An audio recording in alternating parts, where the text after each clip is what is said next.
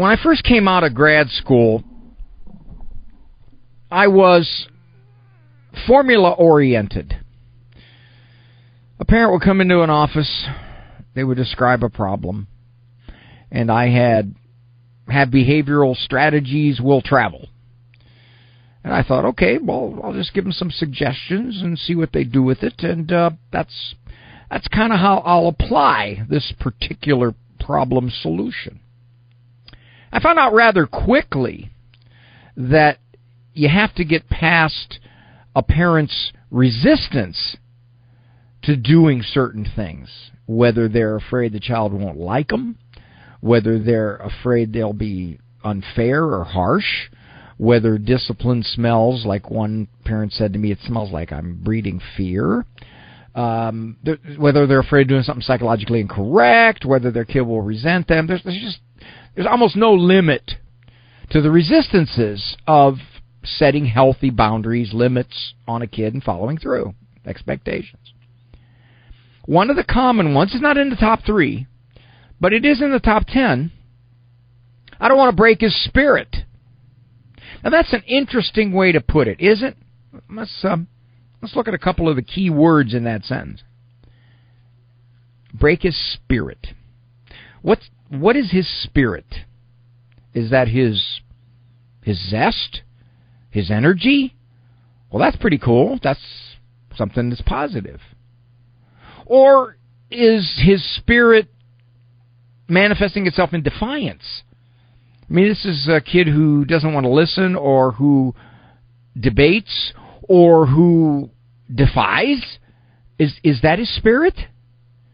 So are they saying, well, I want to keep the good aspects of why he's defiant, whatever those might be, but I would like to dampen the bad aspects, maybe disrespect, or maybe total lack of cooperation. But at the same time, I don't want an automaton.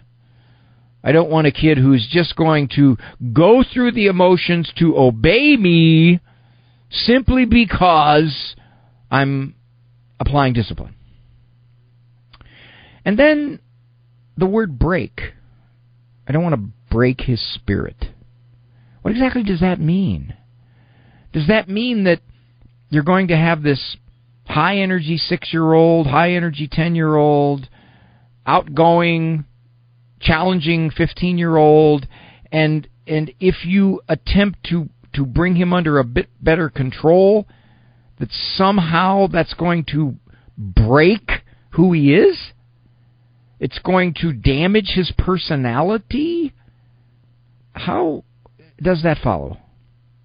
Here's the irony to that. If a parent is frustrated by a child's behavior, but they are reluctant to take firm action to put some limits on it and to control it, they ultimately become very, very frustrated. It increases to the point where pretty soon they can be harsh. They can not like this child. They can indeed do the things that would, quote unquote, assault his spirit. If you don't have legitimate parental control over defiant, nasty conduct, you're going to get frustrated. I've never, I've never met a parent who can live with a kid who constantly challenges them and says, I like it this way. This is good. I really appreciate that my son or my daughter is so open in their disrespect and their defiance and their lack of cooperation. I, I haven't. They may be able to tolerate it for even years, but ultimately it drives them to the point where they're so angry they talk to that child like they don't talk to anybody else in the on the world in the world.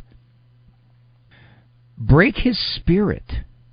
It's kind of a a meaningless phrase because break means somehow you're going to alter his personality, but maybe you should alter certain aspects of his personality, right? If if part of his personality is this defiance, or his resistance or his opposition or his making everything a battle, then then you do want to break that.